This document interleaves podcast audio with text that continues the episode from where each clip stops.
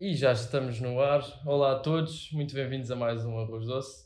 Depois de muito tempo, não é? Contra a nossa vontade, como todos sabemos, mas a verdade é que não nos parou. E estamos aqui hoje com uma convidada muito especial, diria eu, mas que não vai ser apresentada por mim, vai ser apresentada por outra pessoa.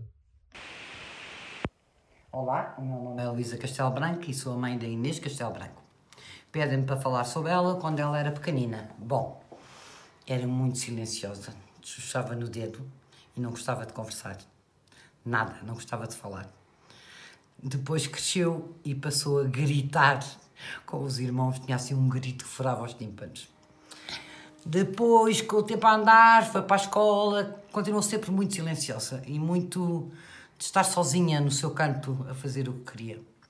Foi para a escola e o que é que ela queria ser? Vocês perguntam-me quando crescesse. Depende. Das primeiras coisas que eu ouvi dizer foi que queria rapar o cabelo e ir para a tropa e fazer o curso de Direito. E eu disse rapar o cabelo não, foi como as tatuagens, não. A partir de... quando for mais velha, ela tinha pai uns 14 anos, já dei aqui um salto enorme. Depois descobriu que não havia direito na tropa. De qualquer forma, a fase de rapar o cabelo continuou. E eu disse que não podia rapar durante mais uns anos, pois, que rapaz. E era muito Maria Rapaz, vivia rodeada por rapazes, os primos eram quase todos rapazes, os irmãos eram rapazes, portanto o resultado ela era completamente Maria Rapaz. Adorava andar à tareia. Era, pronto, ela gostava de tudo que os rapazes faziam, odiava vestir saias, era uma cena e vestidos, uma cena horrível, para ela vestir saia e vestidos. Mas gostava de animais e sempre gostou. Depois continuou, criou grupos de amigas e sempre teve amigas desde a pré-primária e primária. E estava sempre mal disposta. A minha filha deve ter passado uma infância e adolescência sempre trombas. Sempre, todo, com ar. Aliás, quando era bebê isso acontecia imenso, porque ela era muito bonita. Não é por ser mãe dela, mas era mesmo muito bonita. E as pessoas chegavam só para ai, tão bonita, ela já estava a barrar. Foi crescendo e continuava com um ar completamente sério a olhar para as pessoas. Portanto, não era provavelmente uma criança simpática, não sei com quem ela atendia. Muito engraçado. Depois da fase da tropa, a tropa manteve-se durante bastante tempo. Ela, aliás, vestia sempre aquela roupa, enfim, calças largas, umas Dr. Martens que foi trabalhar para comprar porque eu achava que aquilo era um roubo e também não eram propriamente baratas. E depois, um dia, eu estava sentada com ela em Cabo Delgado num café e chegou ao pé de mim uma rapariga, uma senhora muito bonita, ignorou-me magistralmente, virou-se para ela e disse: já alguma vez foste a uma casa, a uma agência de manequins? E ela, não. E pronto, deu-lhe um cartão para a mão e disse que ela devia aí ter com ela, porque ela devia ser boa para manequim, não sei quantos. E a minha filha ficou perfeitamente convencida que era uma combinação entre mim e aquela senhora, que Deus a tenha, que era a Gi, que eu nunca tinha visto na minha vida. E obviamente não quis mais falar do assunto. Passados uns tempos, como tinha inúmeros complexos, eu resolvi que se calhar não era a geneira levá-la à agência. Levei-a lá. E pronto, e ela ficou lá e foi alterando a sua forma de ser, mas não gostava especialmente daquilo. Há que voltar atrás e dizer quando ela andava no liceu, no antigo 5º ano, que não sei como é que se chama agora, no Rainha Dona Amélia fizeram testes psicotécnicos e ela deu-lhe teatro como primeira opção. Foi um escândalo, claro, as pessoas acharam um escândalo, não achei escândalo nenhum, eu pensei assim, então é por isso. Ela está sempre calada, vai conseguir falar em circunstâncias especiais. Bom, mais tarde, na agência, acabou por frequentar o curso de teatro e descobrir a vocação. Ela já contou como, com as suas inseguranças habituais. Sempre foi profundamente maternal. Ela tem uma diferença de 1 ano do irmão, que é mais velho, o Gonçalo, mas ela sempre tomou conta dele. Sempre. E discutia comigo o papel de mãe. A minha filha é um doce. Tem um coração gigante, é a melhor amiga de todas as amigas, continua com dificuldade em falar sobre os seus sentimentos, pelo menos com a mãe, e acho que com mais pessoas. E eu, nem que tentasse inventar uma filha excepcional, faria uma tão boa. E não é porque ela é uma grande atriz, nem porque é conhecida do grande público, isso não interessa nada. É porque ela é mesmo um ser humano muito bonito. Beijinhos.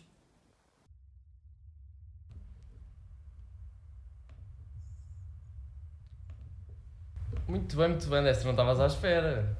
Tava. Não. Há bocado falei com ela e estava a despachá-la porque tinha que vir para aqui. Muito bem, muito obrigado à Elisa Castel-Branco, mãe da Inês, por ter mandado este vídeo a apresentá-la. Acho que foi uma boa maneira de começar. E agora também para explicar um bocadinho o que é que está a acontecer aí no teu almoço às 5 da tarde. Pois é, pá, desculpem, nunca tinha dado uma entrevista a comer, é verdade. Mas hoje fui fazer um teste de Covid, porque vou gravar. E demorou tipo 4 horas na fila, ainda não tinha almoçado, portanto cheguei aqui exatamente a esta hora e pedi um hambúrguer da melhor hambúrgueria de Lisboa e estou a comer enquanto falo contigo. É horrível, eu sei, desculpem, é nada, mas não caí para o lado. Mais uma pergunta, tu tiveste Covid há pouco tempo, certo? É verdade. Então e isso daí, como é que isso funciona com... não ignoram o facto da possibilidade de haver imunidade? Tem que se fazer testes também. Eu acho que as novas estirpes que estão a aparecer, só tens imunidade àquela que te tiveste, não é? Agora, com as novas estirpes, essa questão da imunidade não é bem real. Eu continuo a ter os mesmos cuidados e continuarei. Para além disso, é pro forma nesta empresa, quando vais gravar, tens de estar. Ok. Bem, eu agora tinha uma questão que gostava de te perguntar, que era como é que tu lidas com os teus dias maus e como é que consegues conciliar a vivência do teu filho e ter de cuidar do teu filho e lidar com um dia que te correu mesmo mal? Olha, depende do dia mal, depende de porque é que eu estou mal, mas no geral há uma tendência a não mostrar ao meu filho. Mas há dias em que não dá também, e ele também tem de perceber que o ser humano sofre e tem tristezas e nem tudo corre bem. E acho que ele é super bem resolvido, não é muito traumatizado. O que é que eu faço nos dias maus? Durmo. Para mim o sono cura-me imensa coisa. Bebo uma garrafa de vinho, converso com amigos, posso ver uma série também. No fundo, a tentar disfarçar ou tirar a cabeça dali. Mas és capaz de lhe dizer mesmo que um dia correu mal, que estás chateado com uma pessoa? Consegues lhe dizer isso ou tentas ao máximo esconder? Sim, se estiver mesmo irritada. Eu às vezes não tenho sempre muita paciência, não é? E às vezes ele quer... Está a insistir muito para eu brincar com ele numa coisa e eu estou sem paciência. E eu respondo, Simão, eu já disse que não. E ele diz, ele já verbaliza hoje, estás sem paciência.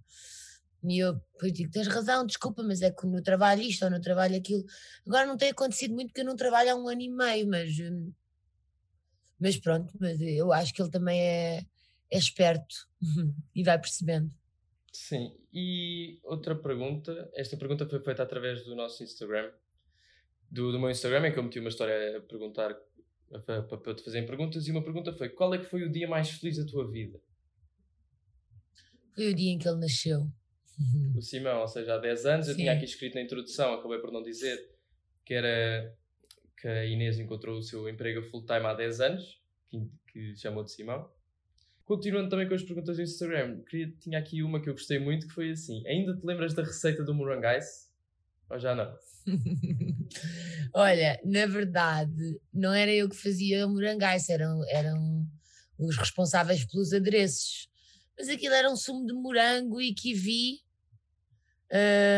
misturado. Era isto. Yeah. E esta imagem, disse alguma coisa? Como é que se chamava a personagem? Lembras? Alice. Lembro-me todos os nomes de todas as personagens. Todas? Todas. Ui, vamos ter que testar isso. Está bem. Essa era a Alice que gritava muito, era assim resmungona, mas tinha um bom coração. Ainda te reconhecem como Alice? na rua? Não. Nunca te chamam por nomes de personagens? Chamam-me por Lucinda Batanete. Ok. Que ainda foi Francisca, há mais tempo. Foi. A Francisca do Amor Maior, a Chica Bastarda. Muitas pessoas falam nisso ainda. E a SNU também me fala muitas vezes. SNU foi um filme, certo? Certo. Esse filme, eu lembro que foi nomeado, não foi? Eu fui nomeada para um Globo de Ouro, para um prémio Sofia e para os prémios da SPA. Mas não ganhei nenhum. Ah, isso é que... Mas nomeada já é bom, ou não? Ser reconhecida. Quantos é que há nomeados? 4? 5? 4, sim. É ótimo, principalmente porque, como tu disse, não costumo fazer muito cinema e ter feito e ser logo nomeada é ótimo. E quanto à tua família? Nós já vimos o vídeo da tua mãe, não falámos muito de família. Tens 2 irmãos, queres falar um bocadinho sobre isso? Sim, tenho 2 irmãos mais velhos. Somos todos muito chegados, as nossas idades são muito próximas. Eu passei a minha infância toda a tentar conquistá-los para que eles brincassem comigo. Aprendi a jogar futebol, aprendi basicamente a brincar o que eles brincavam, para não estar sempre sozinha. E depois passámos para a adolescência, eles eram bastante protetores. Qual deles é que era mais? Rapaz, o António. Qualquer rapaz que se aproximasse levava calduces e era preciso gostar muito de mim para conseguir resistir aos meus irmãos. E depois, agora em adultos, que somos muito amigos, eu acho que não há nada que não partilho com eles e é mesmo um tipo de amor que eu adorava que o meu filho conhecesse e não conhece, mas pode ser que ainda conheça. Este amor de irmãos é mesmo fixe, é um tipo de amor completamente diferente. E pronto, são os 2 muito importantes para mim e eu levo muito em conta a opinião deles em tudo o que faço e deram-me sobrinhos lindos. E gostavas de ter uma irmã? Gostavas de ter tido, assim, quando eras mais nova, ter uma irmã para brincar contigo? Não me lembro, quer dizer, se calhar quando era mais nova, sim, mas não me lembro. Acho que sempre vivi bem com a cena de ter 2 irmãos rapazes, até porque eu, sendo a única menina e mais nova, tinha direito a imensas coisas. Era um bocado mimada. E um defeito de cada irmão? É fácil dizer? Não. Se ver, o António, um defeito do António.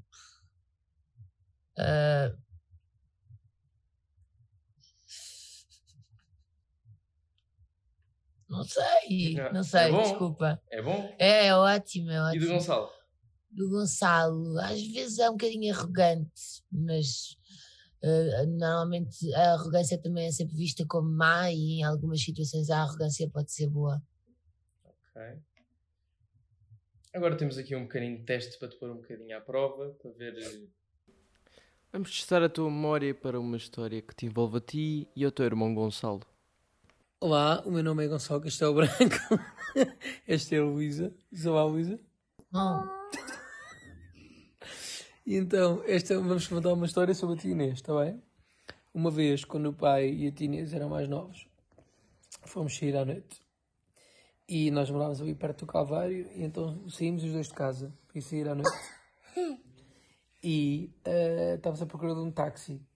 E de repente, ela viu um táxi, ou achou que viu um táxi, e avançou para, para mandar chamar o táxi. Só que quando avançou estava a passar um autocarro a alta velocidade e ela bateu contra o autocarro a alta velocidade, não morreu por isto e saiu a voar para trás. Eu gritei Inês! E ela bateu contra um vidrão e caiu inanimada no chão. E pronto, agora o que é que aconteceu a seguir? Muito bom. O fim desta história. O fim desta história sou eu a levantar-me, ele branco, tipo, ias morrendo. E eu, tá bem, mas pronto, estou bem, bora apanhar o táxi. E depois rimos e dramatizámos. Mas foi mesmo assim, ou há aqui um bocadinho de exagero? Não, eu não caí inanimada, eu caí e levantei-me. Mas foi mesmo assim, eu atropelei o autocarro vinha assim e eu fui contra ele. Portanto, depois um impulso mandou-me para trás. Única e atrás estava no mundo que já conseguiu atropelar um autocarro. Yeah, fui eu. Vamos ver se a história é ficou uma história para contar.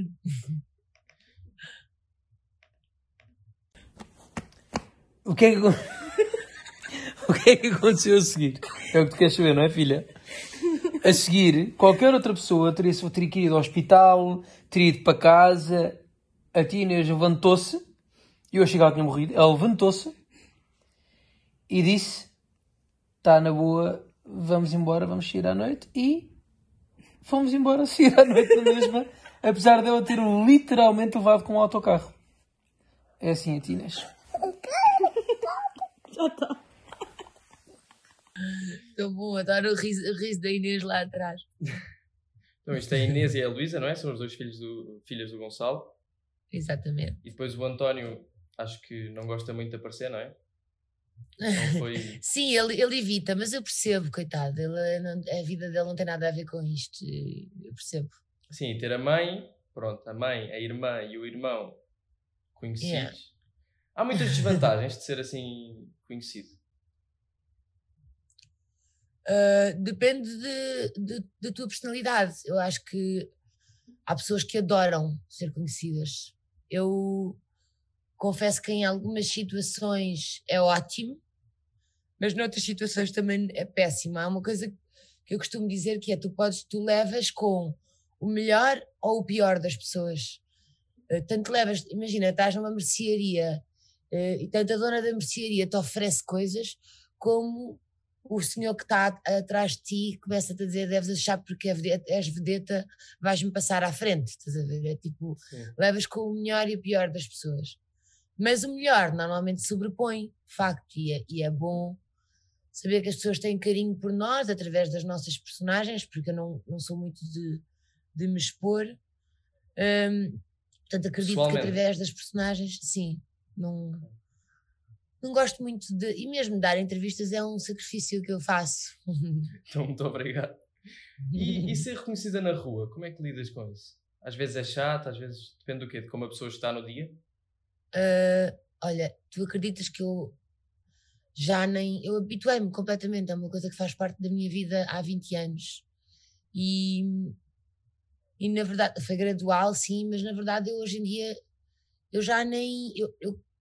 Eu enfiei na cabeça que se eu não olhasse para eles, eles não os via a olharem sempre para mim, porque aquilo que me fazia confusão era estarem a olhar para mim, que é o que acontece quando vês alguém conhecido, ficas a olhar. E então comecei a olhar mais para o chão e para as pessoas com quem eu estou, e não olho tanto para as pessoas à minha volta. Portanto, protejo-me um bocadinho assim, não sei quem é que está a olhar para mim, mas de vez em quando vou para o Alentejo e vou ao supermercado no Alentejo com uma amiga, e as minhas amigas é que me chamam a atenção, tipo: "Ih, eu já me esqueci que tu és conhecida." Pois é, está toda a gente a olhar. Mas pronto, é uma coisa que já me habituei, não me aquece nem me arrefece. Mas ser abordada não é chato? Ou é? Não, desde que seja com educação não é nada chato, lá está, é uma extensão do nosso trabalho. Nós trabalhamos precisamente para essas pessoas, para... que estão em casa a ver-nos ou que vão ao teatro ver-nos, e que depois também podem ter o direito de dar uma opinião e dizer uma coisa simpática. Mas acontece muito do lado chato, por exemplo, de chegarem lá e só dizer assim: "Olá Inês, podemos tirar uma fotografia?" Só isso? Sim, isso acontece imenso no verão. Então, quando passas férias em algum lado, é metro em metro, uma selfie. Mas normalmente eu faço algumas perguntas quando me aparecem... miúdos ou miúdas assim, acaba eu por fazer perguntas tipo: "Mas olha, como é que te chamas? Que idade é que tens?" Puxo um bocadinho eu a conversa. Mas também há ao contrário, também há pessoas que querem falar de uma peça que viram e da personagem e da história, e eu gosto também. Eu não levo nada a mal e até gosto de ser simpática para as pessoas. É um exercício mesmo que eu faço. Sim. Agora tivemos mais perguntas no nosso Instagram e havia aqui algumas que eu escolhi um bocadinho a dedo. A primeira era, pronto, já ouvimos a história da tua mãe, hein? Não sei se tu te lembras daquela fase de querer ir para a tropa, lembras-te? Muito bem. E quando tu decidiste mesmo que ias ser atriz, havia um plano B? Não havia um plano B. Eu tinha acabado o 12º e estava a fazer assim um ano sabático, porque não sabia bem o que é que queria fazer da vida. E depois acabei por me inscrever na universidade e estava a tirar tradutora e intérprete.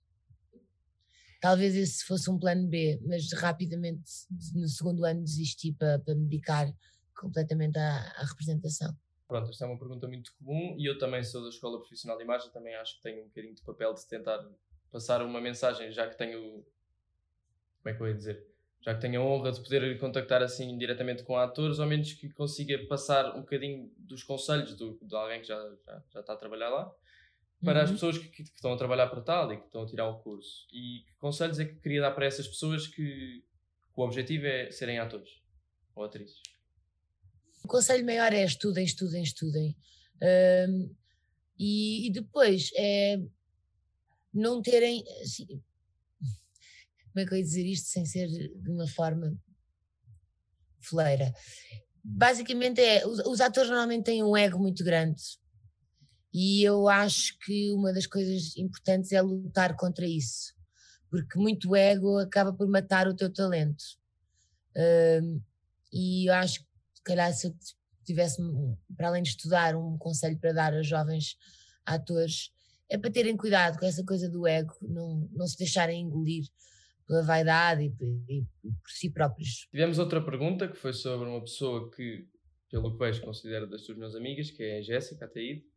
Tínhamos a pergunta de como é que se conheceram, se foi em trabalho, se foi fora de trabalho. Há um bocadinho essa curiosidade que acho que também nunca foi muito falada, ou foi? Não, estou enganado. Nós conhecemos-nos nos Morangos com Açúcar, na altura em que eu fazia a Alice e ela fazia a Mimi. Eu gostei da Jéssica tipo, imediatamente, era exatamente como é agora, uma miúda que dizia tudo, não tinha filtros, não tem filtros, e eu gosto muito disso nela, e era sempre foi muito bem resolvida e com um espírito super livre, e eu imediatamente gostei dela, e depois ainda por cima eu sentia que estavam a embirrar com ela lá. Então foi quase uma coisa também de proteção. Disse, olha, eu vou ser a tua amiga aqui, eu vou tomar conta de ti. E quem se meter contigo tem de se ver comigo. E foi assim que começou. Bem, como parece que isto hoje é só surpresas, não é? Não podia faltar mais uma. E vamos ver. Tenho estado a tentar arranjar o momento certo para te mandar um vídeo, mas não tem sido fácil. Portanto, consegui pôr a criança distraída a ver Peppa. E eu agora já posso falar das tuas merdas. Ora bem, por onde é que eu posso começar?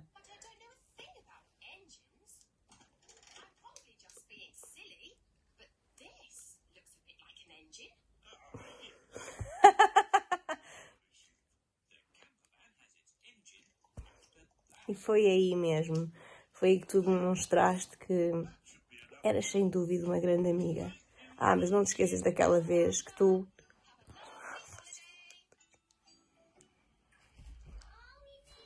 Pois é. Ai, mas pronto, és uma grande amiga, és muito fofa, e estás sempre lá, já és covideira, portanto já estás imune, já podes vir cá a casa, quando quiseres, já me podes beijar com a língua, e é isso. Não te esqueças de continuar a ser quem és, Marílias. Beijinhos, love you. Muito bem, isto hoje parece que é só surpresas. Bem, com... sim senhora, Manel. O Oliver, não é? Super bem preparado. É o Oliver, sim. Muito querido. Isto aqui eu estava com medo, quando recebi este vídeo, que parecesse que tinha de sem áudio. Mas como se houve os desenhos animados por trás, fica engraçado e percebe-se que é mesmo uma brincadeira. É muito parva. Ela está, o sentido do humor dela está cada vez mais aprimorado, principalmente desde que foi mãe, e tá, eu acho que para nós é difícil estar em casa com bebés, deve ser ainda mais. Já passaste por isso, já está resolvido, não é? eu também tenho, na verdade tenho custódia partilhada, portanto semana sim, semana não, estou completamente sozinha, sozinha não, com o gato, mas esta semana é uma semana não, portanto, e na verdade ele já tem 10 anos e ele, eu já gosto da companhia dele a toda a hora, eu quero, já jogo jogos com ele de cartas e, quer dizer, sempre joguei jogos com ele, mas agora os jogos que eu jogo com ele são jogos que eu gosto de adulto. Então já é esse tipo de companhia para mim. Já está mais independente, já faz ele os cereais, já, não é? Tipo, é diferente. Já se consegue ter assim uma conversa um bocadinho mais séria? Eu não tenho bem noção, sim, não é? Ele, sabes que ele... Eu não me canso de dizer isto e pode ser que tudo mude quando ele chegar à adolescente. Mas o meu filho é perfeito. O meu filho não faz asneiras. Nunca. Nunca fez coisas perigosas, nunca, é um miúdo super bem educado, super simpático, adora uma mesa cheia de adultos para conversar e portanto é muito raro eu ter conversas sérias com ele. Tenho tido muitas sobre a pandemia porque ele está assustado e mais nada, e acho que a única das conversas sérias que eu tenho com ele é sobre a pandemia. Claro que vão haver outras, não é? As pessoas podem morrer à nossa volta, ou pode haver uma altura que eu não vou ter dinheiro para alguma coisa e vou ter de lhes explicar, mas esse tipo de conversas sérias, até agora acho que as únicas que têm acontecido é as da pandemia. Ok. Só avisar mais uma vez que podem escrever através do chat as vossas perguntas e iremos tentar fazer todas as que forem precisas e possíveis à Inês Castel-Branco. E agora vamos brincar aqui um bocadinho. Tivemos aqui um trabalho de pesquisa num arquivo longo sobre a tua pessoa, que não sei se sabes, mas deve ser a pessoa em Portugal com o menor Wikipédia. É tipo uma frase. Não sei, se já disseram. A Rita Ferra Alvim já me tinha dito. Na caravana? Sim. Ok, e nós fomos pesquisar um bocadinho sobre ti e temos aqui dois momentos que decidimos escolher e se calhar dá uma grande novidade ao mundo, não sei. Vamos ver. Tu não falas assim comigo. 1 minuto e 30 segundos para jogar ao Responde Se Puderes. Primeira pergunta. Quantos eram os ladrões de Alibaba? 40. Alibaba, 80! Erra! Inês Castel-Branco, quantos eram os ladrões de Alibaba? 80. Não sei. É o quê? É pressão? 40, Alibaba e os 40 ladrões. Claro que é a pressão. Aquele programa era muito engraçado, diverti-me imenso, mas era muita pressão, era. O facto de ser em direto e de ser charadas era alguma pressão. Temos aqui agora um segundo momento que queremos mostrar e este é que eu diria que vai ser uma grande novidade. Vamos ver. Baseando-te naquilo que tens aprendido a fazer de vilã, ainda recentemente eras Marco Más Cobras, se quisesses matar alguém sem deixar rasto, já aprendeste qualquer coisa, como é que fazias? Olha, por acaso aprendi porque eu sou um bocadinho, tipo, o meu guilty pleasure são podcasts e documentários de crime, gosto muito. E pronto, e temos aqui com a recente passagem da Inês Castel-Branco para a TVI, temos aqui um novo cartaz, a Inspetora Max. Inês Castel-Branco, já sabes quando é que estreia? Ainda não? Pá, nós agora com a pandemia, não sei, tudo pode acontecer. Estamos, na verdade, nós já começaríamos a gravar em outubro e só vamos começar esta semana. Portanto, é? Então depois fico à espera de um convite para ir assistir às gravações. É possível? Tá bem. Por acaso agora em época pandémica não sei se é possível. Mas se não houver a pandemia, claro que sim, como a novela deve demorar 1 ano, acho que está chave. Ok. Se calhar vou num drone. Posso? Pode. Pois tu lembras do Inspetor Max? Já fizeste um papel no Inspetor Max? Eu fiz. A herdeira era essa mesmo. Era tão magrinha e tão boa nessa altura. O que é que estava dentro daquele presente? Lembras? Não. Uma cobra? Exatamente. Acho que conseguimos ver nesta imagem, ali no cantinho, mesmo pequenino, uma cobra encarnada. Era o presente que tinham dado à herdeira. Yeah. Sempre bom recordar, não é? É sempre bom recordar. Com licença. Bem, isto aqui em direto, vou-vos dizer que é muito mais difícil do que parece estar aqui a mexer tudo ao mesmo tempo e ver. Vou ver se temos comentários para fazer. Parece-me que não.